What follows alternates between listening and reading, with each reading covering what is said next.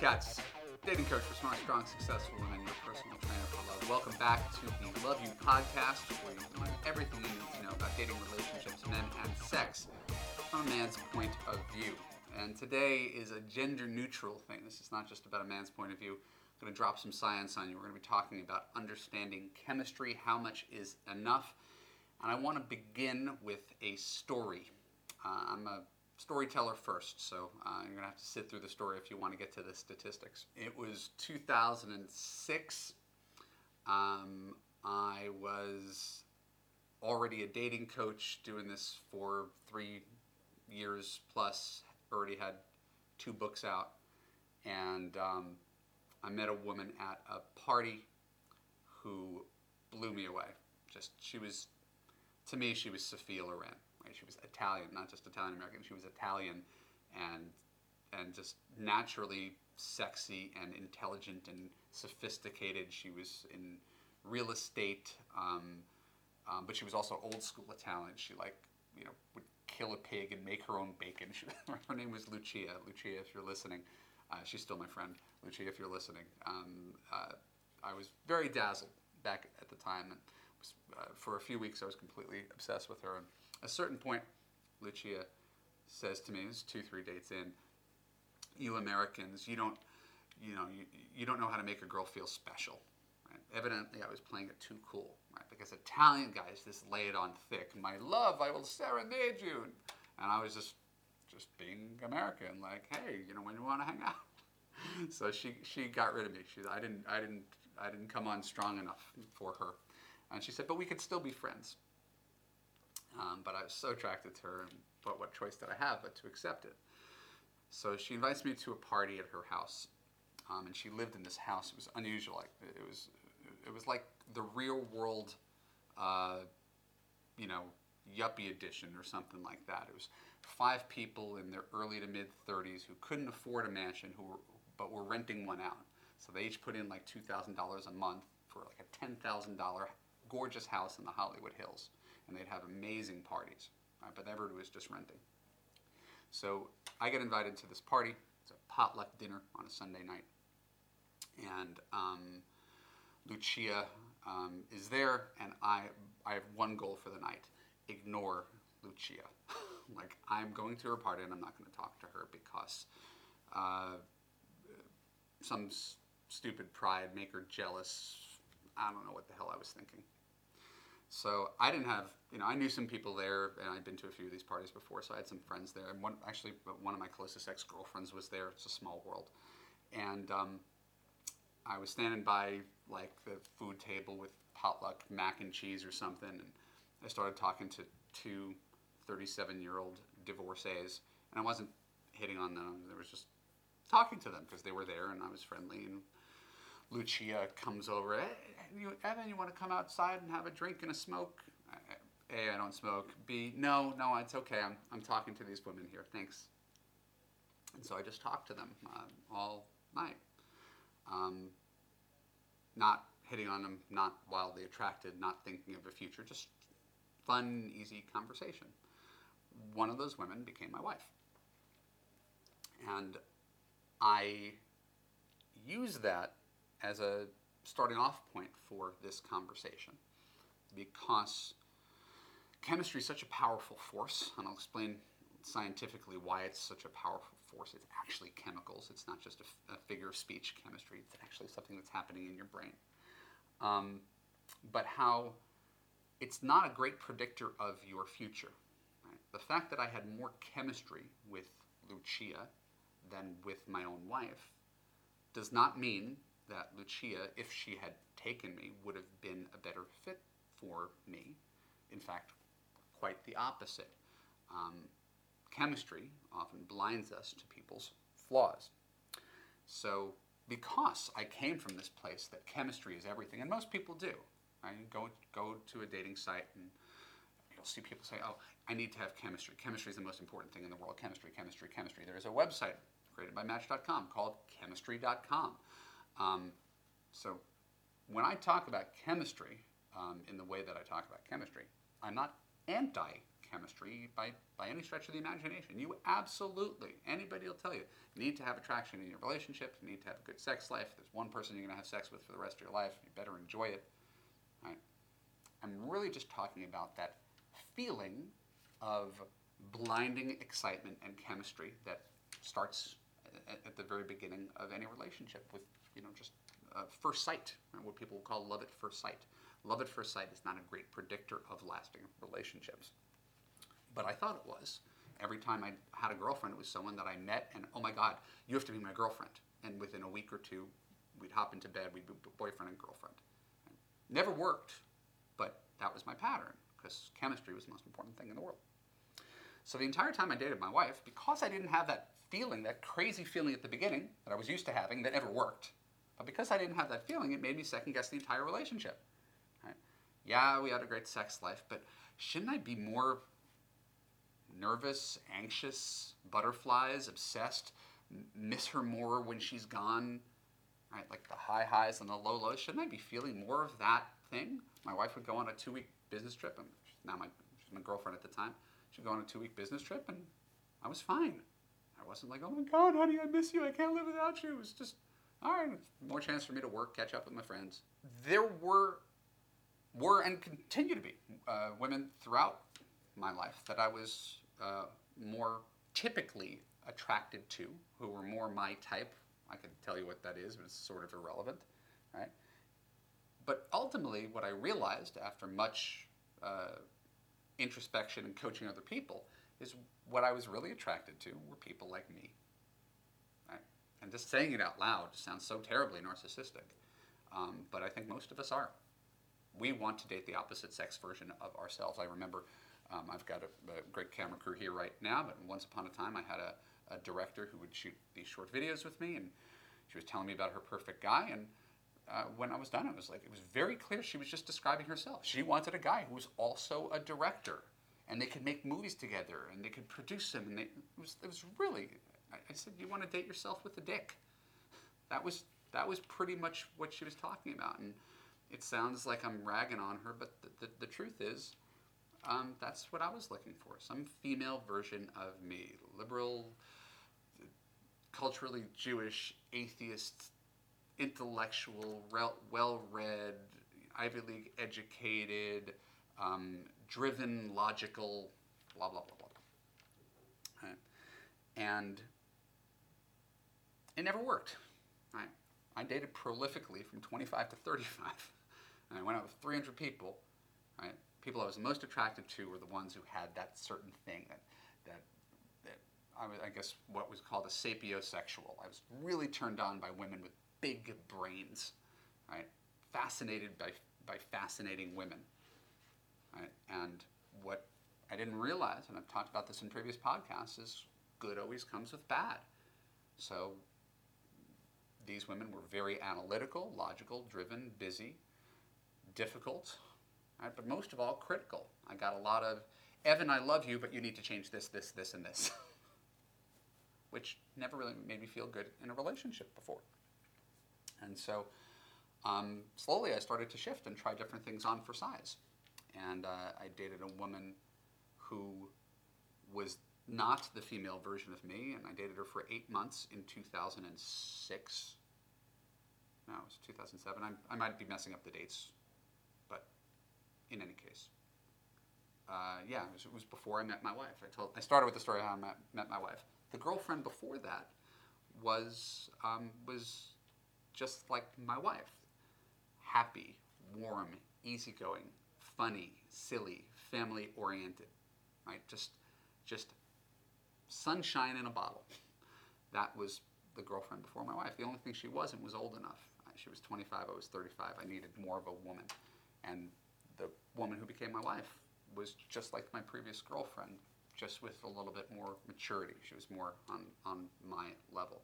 But I got over the idea that chemistry was everything, right? Because again, passion and comfort run in opposition to each other. And what I discovered with my wife was that it was the person I was the most comfortable with out of anybody I'd, I'd, I'd ever met. So even if we had a, you know, on a one to ten scale, a seven chemistry, right, uh, and you know, uh, we started our relationship like anybody else. We'd have sex every time we saw each other, so we'd have sex three times a week, right? But there was no falling action. Right? Other relationships start up here and they go, oh my God, I actually hate that guy. My wife and I were always like a married couple because that's how easy it was. That's how well we got along. So it would never in a million years, even if I'm attracted. The first Love U podcast was, can, can you, should you be more attracted to people other than your partner? And a lot of people think the answer is no. And I'm telling you, um, obviously, empirically, you can be more attracted to other people. You just shouldn't have the illusion that, that those people that you're the most attracted to are, are going to be inherently better partners. I wouldn't think that if I left my wife for someone who's younger, thinner, hotter, right, that I'd be happier. What I have is is buoys me from the inside. It makes me it fills me up every day. It makes me so content and joyous to think that I could spend the rest of my life with this one person who gets me, appreciates me, understands me, doesn't criticize me, the mother of my children, makes me laugh, that I would never go chasing something to find someone who's more like me based on that chemistry principle, the thing that we think we need to start any relationship. So that's my personal story. There's the second half of the podcast. I'm going to give you some facts. Those are that's my anecdote, but I'm going to give some facts about chemistry and tell you how to assess chemistry quickly and ensure that if you're in a relationship, you're not settling for a lack of chemistry, that you're actually going to find a good long-term relationship that has chemistry and is actually one that's built to last. My name is Evan Marc Katz. This is the Love U Podcast, and we'll be right back.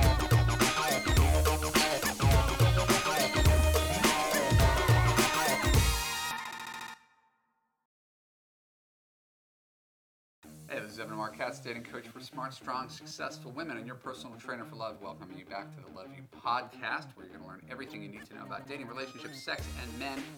Today, we're talking about chemistry continuing the conversation from the first half, um, I'm going to begin with one anecdote. One more anecdote. I got a lot of anecdotes. Uh, I was set up with someone. Uh, she will remain nameless, um, but it was a setup from a good friend, and she, she said in New York, she's like, "You got to meet this woman out in L.A. She's so smart. She's so cool. You know, she's a lawyer. She's a baseball fan. She's a basketball fan. She's got a great sense of humor. Like, you're to love her. And I took her out on three dates. And she was everything that was described. She was totally cool, which is why I voluntarily went on three straight dates with her over the course of a week and a half. Problem was, at the end of each date, I didn't want to kiss her. I couldn't figure out why. And I was beating myself up heavily. What's wrong with me that the thought of kissing her is not appealing. Again, is nothing wrong with her. She's now married with kids. She, you know, it's not like she's empirically unattractive. But for whatever reason, I didn't feel it, any sense of chemistry. Right? So it wasn't just on a, you know, on a one to ten scale. You know, it was a little bit low. This was, I just, I'm not finding her physically appealing, but her personality was so appealing. I could marry you and be happy. So that's I want to lead with that to point out the difference between what I'm saying, what people often hear. When I talk about how I don't have a 10 plus plus chemistry with my wife, obsessive, oh my God, you're the most beautiful woman in the world, I can't stop thinking about you. No, I don't I don't have that. I never had that. She didn't have it for me. We're the happiest couple you know. Right? But we have a good sex life, we have great personal chemistry, good physical chemistry, we please each other. It's, it's all there that is very different than forcing yourself to be with someone that you are not attracted to. And that is not something that's being advocated here. Right? So I don't want you to hear something that I'm not saying because I've been doing this for long enough to know that that's what people react. Oh, you're saying I should just settle. There is no settling. Settling means being unhappy. Right? Compromising means being happy. You compromise yourself into a positive choice. You settle into a bad choice. There, there would be terrible dating advice if I was asking you to do something that was actually distasteful to you. So if you've been in a relationship with no attraction, it's because you chose to be in a relationship with no attraction. My relationship has attraction, but we have incredible compatibility. So to build on that, I want you to have a little cheat sheet. Here's how you assess first date chemistry. This is what I've learned after all the years, and this is a little nugget from Love U. Um, after first date, I want you to assess three things on a very loose 1 to 10 scale. You don't have to write it down, just right up here after a date. Did I have fun? If you didn't have fun, there's no point going on a second date. Was I comfortable? Could I be myself around this person? And was I attracted? Because if any one of those things is missing, right, again, if, if those are above a 5 or a 6 on a 1 to 10 scale, you go back for more. You go back for a second date, you see what happens. But if any of them are below, if you're completely not attracted, oh my God, I'd have to drink 17 beers to kiss this guy. If you're completely uncomfortable, like this guy's kind of creepy, or I was really nervous, what's the point? And if you didn't have fun, well, again, who cares if you were attracted to him if the night itself wasn't fun and you weren't comfortable? So, attraction, com- fun, comfort are the things that you're looking for on a first date. And if you have that, then you say yes to a second date. If you have it on a second date, you go on a third date. You don't have to figure out your entire future. Right? So these are all sort of components of chemistry and good guidelines for what you should be looking for when you're on a date. Because a big question I get from women is, how do I know if I should give a guy a chance? You don't need to go on any mercy dates. Right? It was never a question as to whether I was attracted to my, my wife. It's that I was never obsessed with her like I was with previous girlfriends. And I thought that was weird and I thought that was unhealthy. And it turns out it's the healthiest thing because you're seeing the person really clearly. So I want to cite a couple of scientists, people who are smarter than I am, who've written books and have PhDs and stuff, to help back some of this stuff up, because I know it doesn't always go down easily.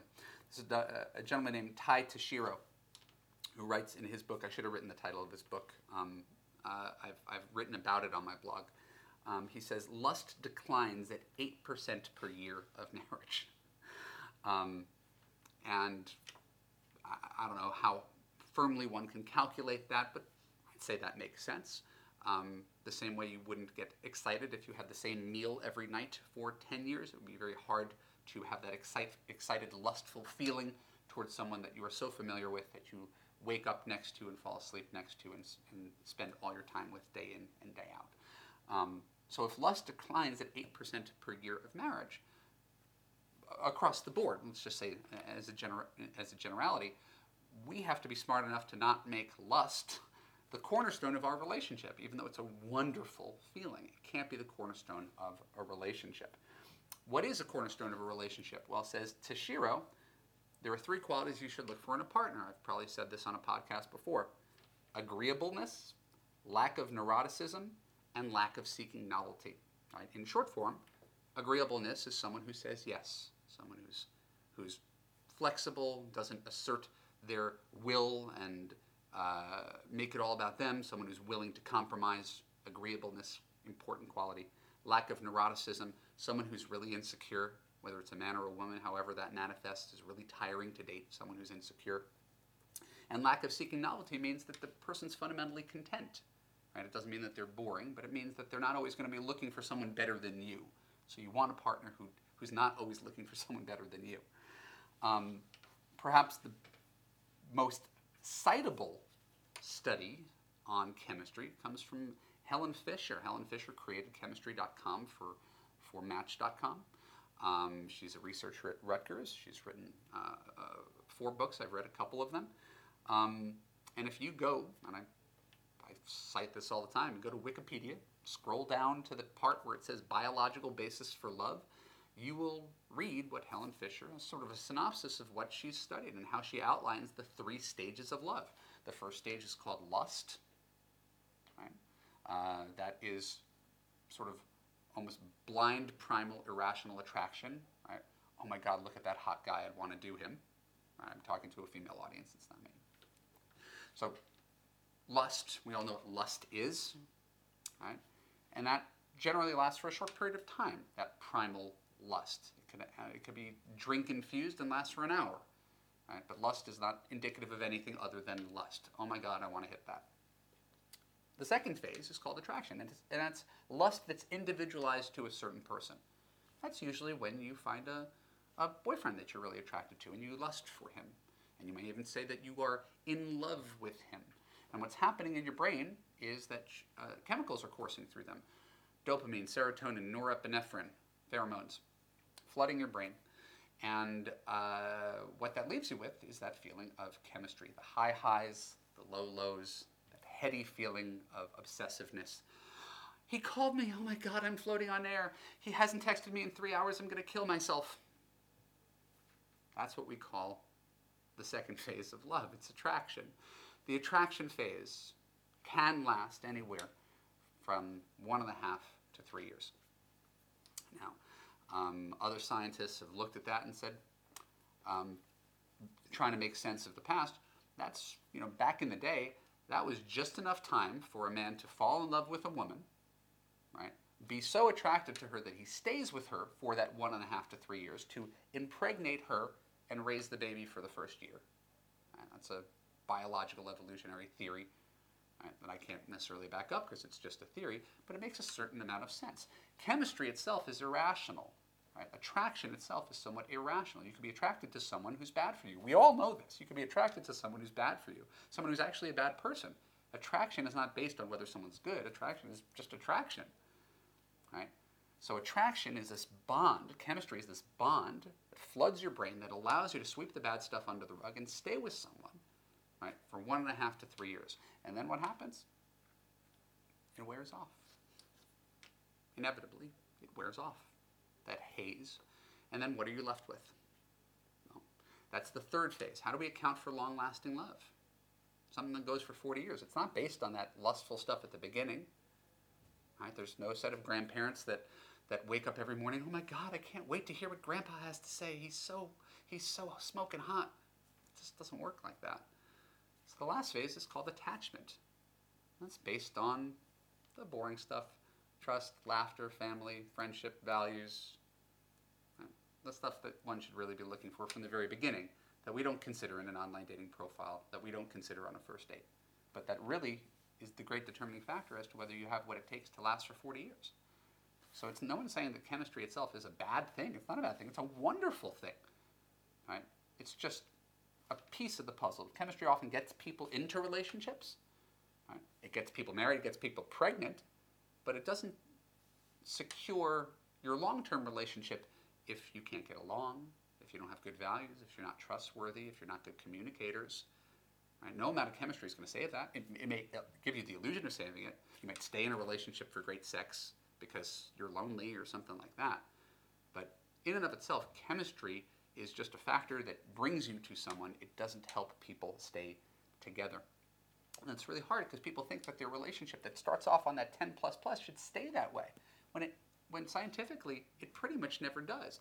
Barry Schwartz, the author of Par- The Paradox of Choice, um, I told Lori Gottlieb when she was writing her book, um, Marry Him, The Case for Settling for Mr. Good Enough, I told Lori to talk to Barry Schwartz, and she did, because The Paradox of Choice helped get me married. That's how much I believe in that as a book.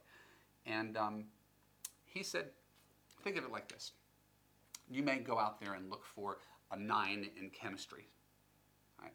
But the way life works is anything that you get really excited about, you revert back to the mean. That new car in your driveway that you get excited about smelling in the new car, smell and, and drink. Like six months later, it's just your car. You don't get excited about your car after six months or one year or five years. You just don't. It's the same thing in relationships. So he said, whoever you choose that you're really, really excited about, uh, no matter where you start, you're probably going to end up at a six. so he, he said, choose the six that is going to make you happy for the rest of your life because you could throw out someone when the chemistry wears off and start all over. But guess what? The next person you choose is going to be a nine or a 10 in excitement. Once you get to know them intimately and all the, the haze wears off in two, three years, you're going to be right back where you started. You're, you're going to be at a six. Or maybe worse, because you might discover you're not compatible with that person. You don't even like that person that much. You're just still hot for them in some inexplicable chemistry driven way.